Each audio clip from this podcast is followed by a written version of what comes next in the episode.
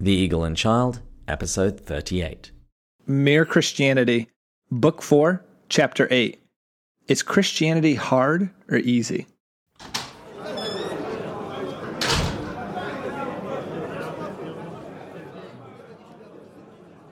Hello, and welcome to The Eagle and Child, the hallowed pub of the Inklings.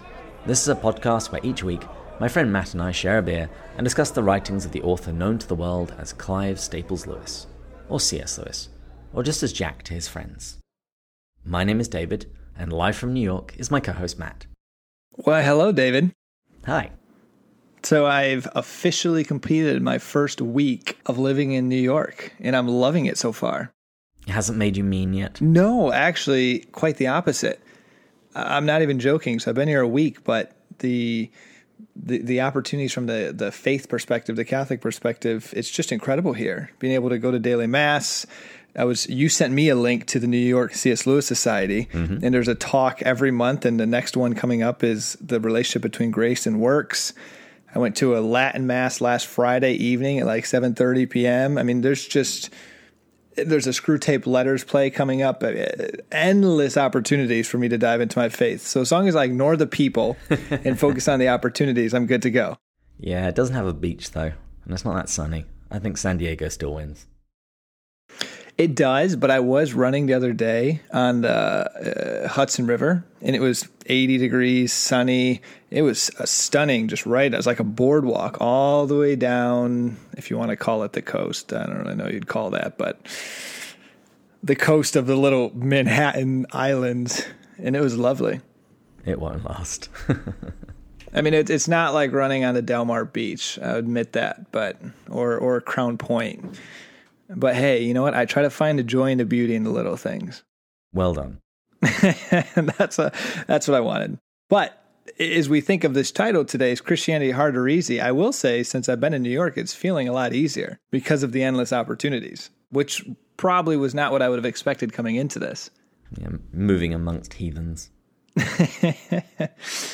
now, jumping to the quote of the day. I took it from The Great Divorce, one of yours and my favorite works of C.S. Lewis. Mm-hmm. I thought you were probably going to take it from here. I wasn't sure which part, though. Yeah, well, and you have a much better memory than me. Sometimes I wonder if it's photographic. I'm guessing in the previous 37 episodes, I've probably quoted this once before, but it's I, I, have. I'm I'm pretty sure you have, but it, it's a good one, so do it anyway. It's a good one. I knew you wouldn't mind it. Lewis says there are only two kinds of people in the end: those who say to God, Thy will be done, and those to whom God says in the end, Thy will be done. All that are in hell, choose it. This will make more sense as we go through the chapter, but we're going to talk about giving ourselves completely to Christ, saying to God, Thy will be done. Excellent. And what are we drinking? So I haven't done the assignment you've given me. I've been lazy of picking up some sort of assortment pack of scotch. I did go to the one store and no, it doesn't have it. And so this week we're going to be drinking a little Dewar's White Label, which is my go-to when I'm not ready to drop the money on Macallan 12. It's a very delicious scotch, much more reasonably priced. Definitely not on your peaty Laphroaig spectrum on the opposite side of it representing the opposite side very well, I would say. Well, cheers. Cheers. So let's jump into today's chapter.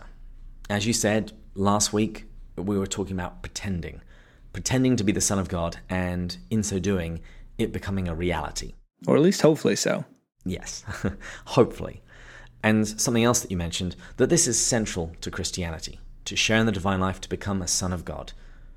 Lewis says this what I want to make clear is that this is not one among many jobs that a Christian has to do, and it's not sort of a special exercise for the top class. It's the whole of Christianity. Christianity offers nothing else at all. And when I was preparing for this episode and reading that, I couldn't help but think how often I lose sight of that. How I often see the means actually as the ends. As I'm going about doing ministry things, organizing, getting people in certain places, and that that so quickly obscures my view of Christianity. The the bottom line in all of this is to become another Christ and to help other people become other Christs. I think your question, do we see this clearly, is interesting because as I was reading this chapter, and particularly this quote from C.S. Lewis, I was thinking to myself, the way Lewis has phrased the bios, the Zoe, the divine life, however you want to classify it, has transformed the way that I view Christianity in the last 12 months. I would say I was starting to see it before we started this podcast the idea that we enter into the Trinitarian love, and that's the whole point of it. But I've never seen it so clearly spoken or written as Lewis has. And so now every time I think of Christianity, and we talk about this a lot in this podcast, we, we talk about in the video series, the future one we're going to be doing, of this adventure that's Christianity.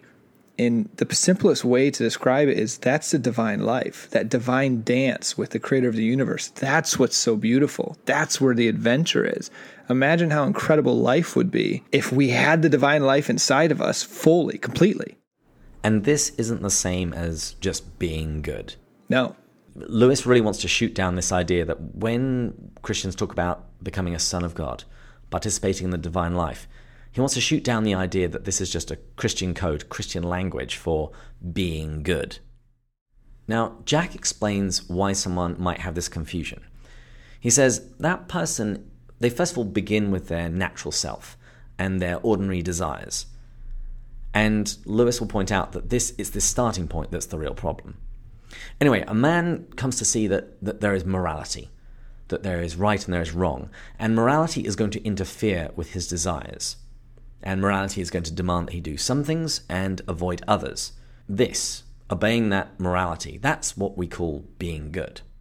Yeah, we have this this natural self this this uh, sometimes we use the term this ego this part of us that that wants to be constantly fulfilled that has these desires these demands of us these wants whether they're ambitious whether they're of our time whether they're physical sexual desires and he goes on and then says that what we all secretly hope is that we can meet the demands of morality and he says after that the poor natural self will still have some chance and some time to get on with its own life and do what it likes. Basically, that will satisfy morality and then the rest of our life is our own. He compares it to a man who pays his taxes. He's going to do his duty and give what is owed to the government, but after that, he expects everything else to be his own to do with as he sees fit. It's his own business. But Jack goes on to explain that neither the natural self nor your conscience will be satisfied with this. This is going to end in either one of two ways essentially. You're either going to give up trying to be good, which is, I think, probably the easier option. I'll do a 30 second tangent here. You can cut it if you um, want. Um, I am timing you. but I think of G.K. Chesterton. He talks about Christianity saved paganism from itself. What we're essentially describing is paganism, where it's you give in, it's Hellenism, it's materialism, it's worldlyism. You give into that, those desires, that self and but the problem is when you take them to the end, you'll find yourself in despair. And so his argument is it saves it from the itself. But what's interesting is he goes, if I didn't believe in Christianity, I would be a pagan. He has that's the next best alternative because they got one thing right. Our natural self is beautiful, but it needs to be constrained. 27 seconds. Boom! So that, that that's the first way. By the way, it's hedonism, not Hellenism. Hellenism uh, is when you become Greek. Uh, imbibing Greek go. culture. Hedonism no is indulging gonna, yourself. No one's gonna know. I, I, I, I, figured I wasn't gonna stop you. Anyway, carry on. so that's the first way you will end up is going down that path is just giving up completely. The second way you can choose is continuing trying to balance this conflict between yourself and being good for society, but you're going to end up miserable. But let's not spend too much time talking. Let's bring Lewis into this, the real genius here. He says if you are really going to try to meet all the demands made on the natural self, it will not have enough left over to live on. The more you obey your conscience, the more your conscience will demand of you and your natural self, which is thus being starved and hampered and worried at every turn, will get angrier and angrier.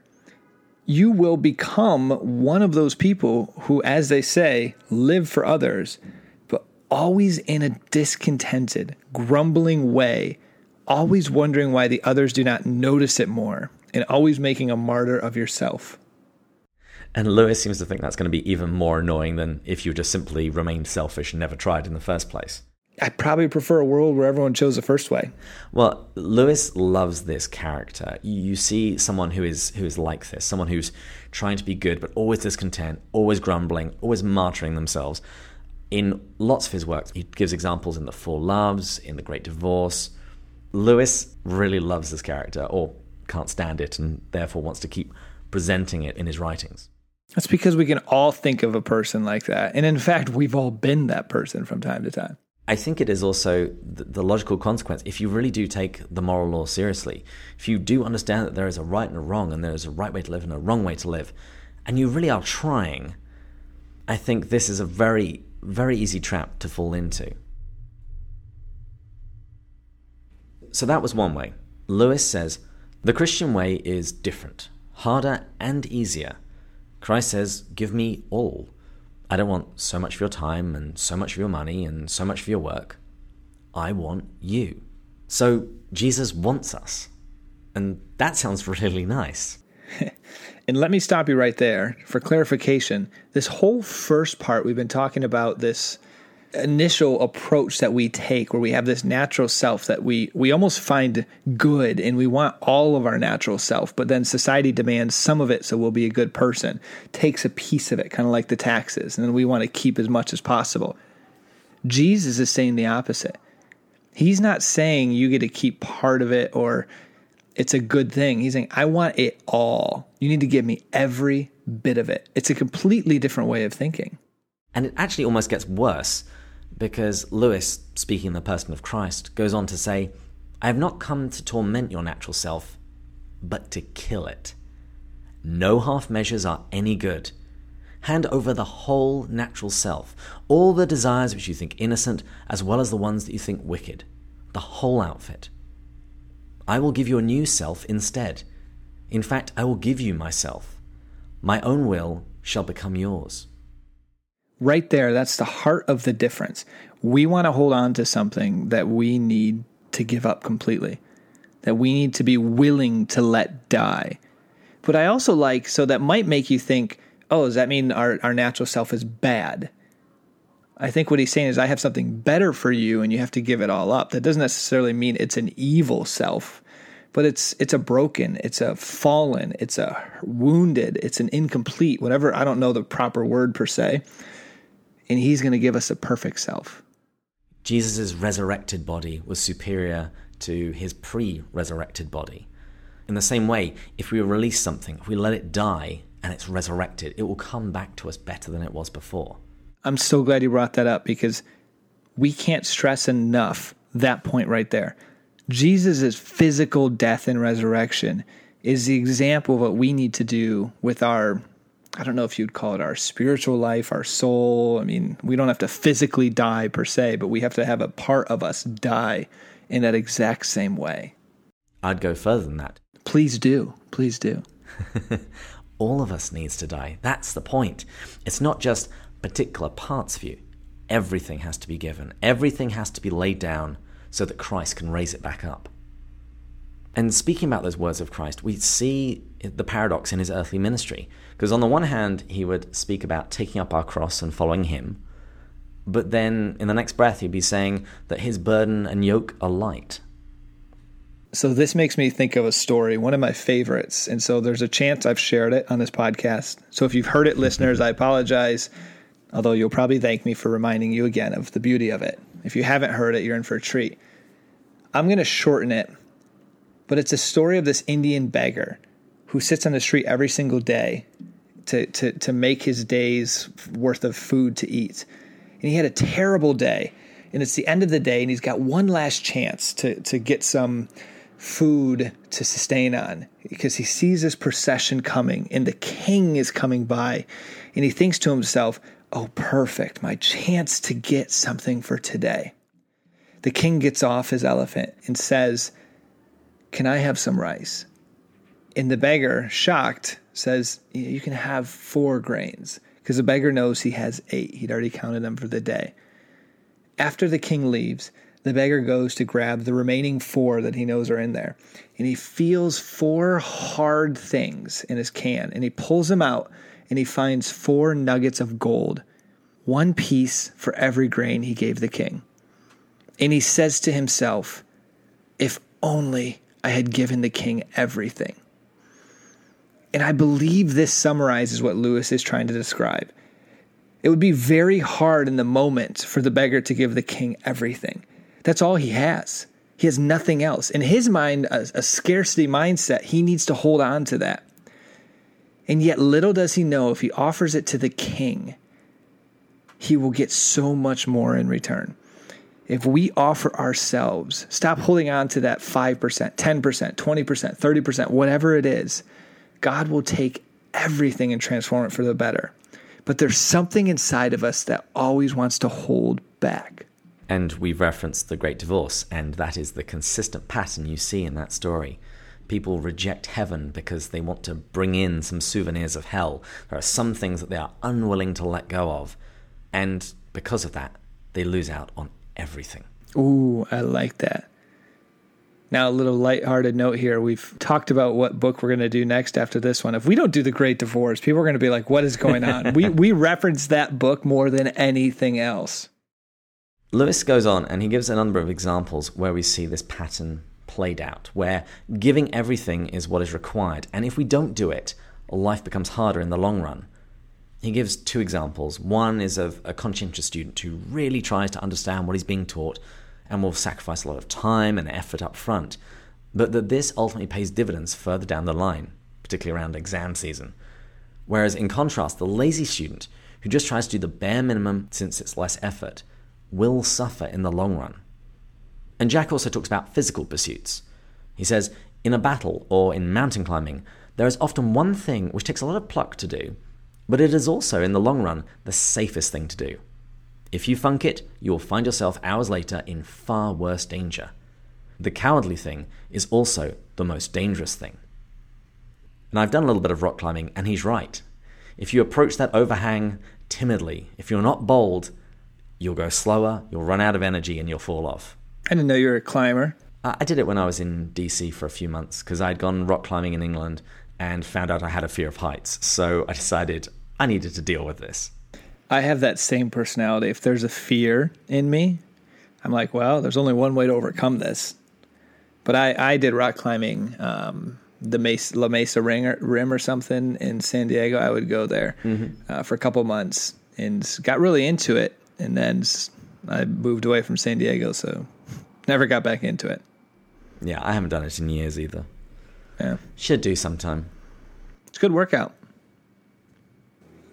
You know what this also makes me think of actually? What's that? Think the have you seen The Dark Knight Rises? Of course. And he's that scene where he's ah. yeah, he's rising up the cliff and he needs to jump. He has that rope around him, which is that last little bit that's keeping him from risking everything. He never makes it. But it's only when he lets go of it completely and is willing to die and give everything can he make the jump. Matthew, I'm giving you a slow clap. Not only was that a perfect image for what we're describing, it was from a movie. Stick with me. I'll show you how to live. for a second, I'm thinking, oh, I'm getting a clap for just the wisdom of that. Little do I know, half of it's just because I watched a movie. both. But both. but Jack tells us that is exactly the same with Christianity. You have to give everything to Christ, not just a portion. Here's what he says specifically The terrible thing, the almost impossible thing, is to hand over your whole self, all your wishes and precautions to Christ. And he says that this is actually far easier than what we're trying to do. That first approach that we mentioned at the beginning of the episode the man who's paying his taxes, who tries to keep a little bit of himself back to keep personal happiness as our great aim in life, and yet at the same time be good. We are all trying to let our mind and our heart go their own way, centered on money or pleasure and ambition, and hoping, in spite of this, to behave honestly and chastely and humbly. And the problem with this is Jesus told us this is exactly what we can't do. he says you can't serve two masters. He says a thistle can't produce figs. And Lewis actually uses a similar example. He talks about a field that produces grass. He says you can keep cutting it as much as you want, but it's going to keep producing grass. What you really need to do is dig it up, plow it up, and plant wheat. And I, am going to guess, I'm going to venture here, that that plowing process is not very pleasant. You know, when, when the potter shapes us, I don't think as clay it's always going to be the nicest thing in the world. I'd imagine when you need to do the most shaping, think of shaping iron or metal. It's only when you can get it its hottest, you put it right to the fire, are you able to shape it. And then you beat it with a hammer. yeah, that, you'd think you'd be done after it's really hot. Nope. And that's when the real pain begins. That's when the real work begins, exactly. Lewis's point here is that the change needs to be deep and it needs to be abiding. He says it's the difference between paint, which is merely laid on the surface, and a dye or a stain which soaks right through. The, the comparison I prefer is it's the difference between ketchup and a marinade. You know, ketchup you can just squirt on something and it gives a little bit of a, a pop in its taste, but that compared to a marinade, Imagine some piece of meat that's been in the slow cooker for eight hours, slowly soaking in all of these, all the juices and the flavors switching from movies to music, I don't think I'm going to get a slow clap for this one. but popular culture, though, Matt, well done. I moved to New York. It takes me one week, and I become a, a connoisseur of pop culture. One of my favorite bands, though, outside of Ben Rector, is Need to Breathe. Mm-hmm. I love them. I would recommend any listener listen to them and he has this song, or they have this song called Hard Love. And I picture it, this entire chapter, what we're talking about. But he says, In the morning, you're going to need an answer. Ain't nobody going to change the standard. It's not enough to just feel the fight. You got to burn your whole self away.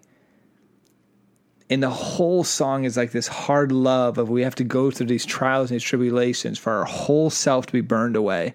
And this whole album actually is more about marriage. So I think it's that dying to yourself and going through that to be able to love your wife better. And if you hear all of his other songs, it fits together. But it's not enough to feel the fight. You have to burn your whole self away. Wow. Yeah. Anyways, no slow clap. Okay. No, no, that that was good. Not slow clap worthy. Got to right. keep them I, rare. Got to keep them rare. I was going to say I wouldn't want you to whip that out too much because it did feel really good when you did it because I've never gotten one of those in 38 episodes. Well, it was perfect. And speaking of perfect, Lewis refers to Christ's words when he says, Be ye perfect. Lewis says he meant it. Now, he's actually going to address this comment about being perfect in next week's chapter. So if you're thinking, oh my goodness, how could I be perfect? That's just impossible. Lewis is going to explain what he means more next week. So just hold on to that one for a little bit. But his point is that this giving everything to Christ, this is our only option.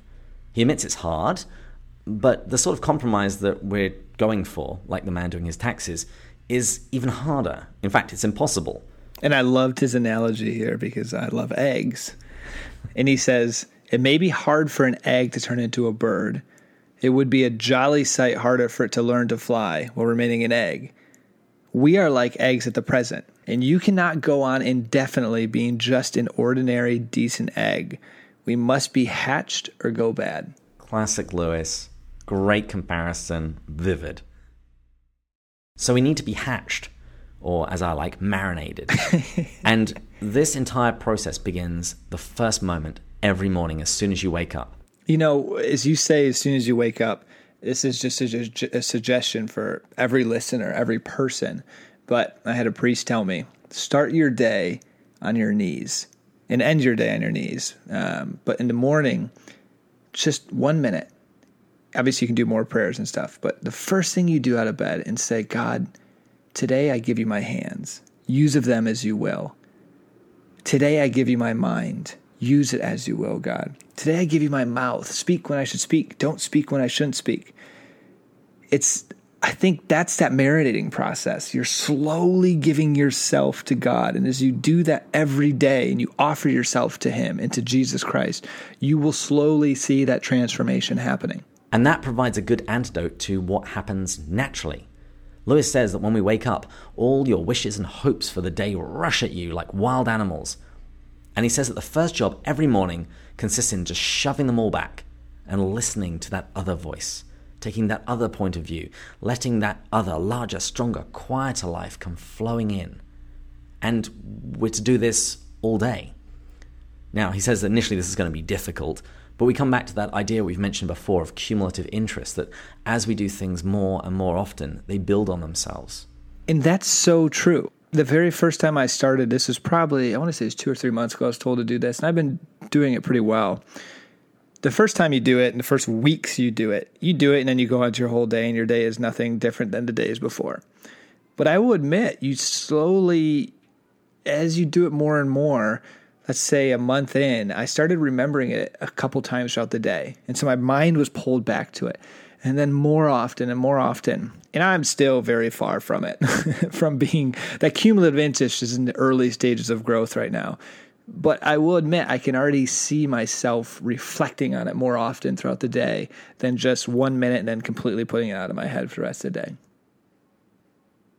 In this what we've been talking about here, this giving yourself to Christ, that divine life, this is Christianity, pure and simple. And I love that Lewis keeps hitting this point home. He says, May I come back to what I said before? This is the whole of Christianity. There is nothing else. It is so easy to get muddled about that. It is easy to think that the church has a lot of different objects, education, building, missions, holding surfaces. Yeah, it's easy as you're doing day to day ministry to cease being Christian, to, lo- to lose your focus on what everything is all about. Exactly. And Lewis says, Yet the church exists for nothing else but to draw men into Christ, to make them little Christs. If they are not doing that, all the cathedrals, the clergy, missions, sermons, even the Bible itself are simply a waste of time. And those those are big statements. And it's not saying that any of these things are bad. No. But they're a means to an end. And what's that end? To be drawn into Christ. That's it. God became man, as Lewis says, for no other purpose. Even goes on to say, it is even doubtful whether the whole universe was created for any other purpose. And this section here was kind of interesting because he talks about what it might mean for everything. The Bible talks about um, all of nature being made for Christ and being drawn into Him. And Lewis suggests what that might mean for plants, animals, other planets, even aliens to be gathered together in Christ. He says, when intelligent creatures entered into Christ, they would, in that way, bring all other things along with them. But he points out that this is just speculation. And I, have got to say, I found this this last part of the chapter a little harder to understand. But I think the essential point was that as we are drawn into Christ, we draw the natural world into Christ as well. But Lewis ends with what we know for certain. What we have been told is how men can be drawn into Christ, can become part of that wonderful present which the young prince of the universe wants to offer to his father. That present which is himself, and therefore us in him. It is the only thing we were made for. And there are strange, exciting hints in the Bible that when we are drawn in, a great many other things in nature will begin to come right. The bad dream will be over. It will be morning. And the adventure will begin. And we'll pick up that adventure again next week. Please leave us a rating and review on iTunes. And as always, to give you some ideas, here's my iTunes review for a podcast I'm currently enjoying. American Innovations is a wonderful podcast which tells the story of great technological innovations through creative storytelling. Each topic, such as nuclear power, DNA, and artificial intelligence, receives several episodes, and in each episode is a mix of narrative and dialogue. Have a listen and discover the hidden drama behind the development of some great American innovations. How do you come across these? I mean, I, I want to listen to this. I want to hear the storytelling of artificial intelligence. I actually thought of you as I was listening to it. It's really good. But as to how do I find these podcasts? Well, whenever I meet anyone new that I think is interesting, I ask them two questions What book should I read? What podcast should I listen to? But speaking of good podcast episodes, we have one coming up with Joe Heschmeyer. I recorded it actually this week. So, we spent a lot of time over the course of this podcast talking about being drawn into the divine life, becoming a son of God. And the theological term for that is theosis. We've talked about it a little bit. But I wanted to interview Joe because he gave a phenomenal talk at a church here in San Diego when he was visiting on theosis. So I wanted him to talk about the biblical basis for this idea.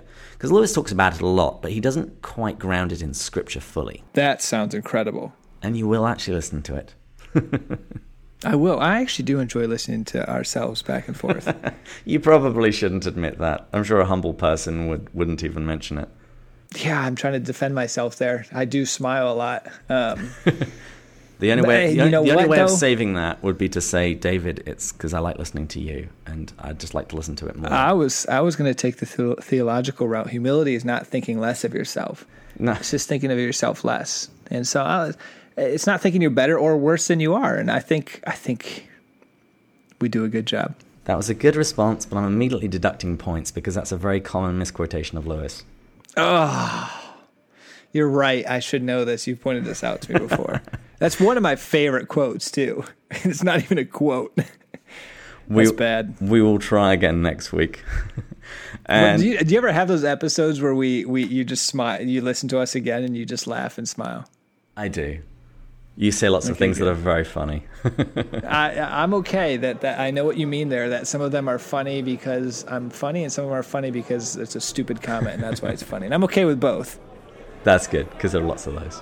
Uh huh. Until next time, further up and further in. Cheers. Cheers.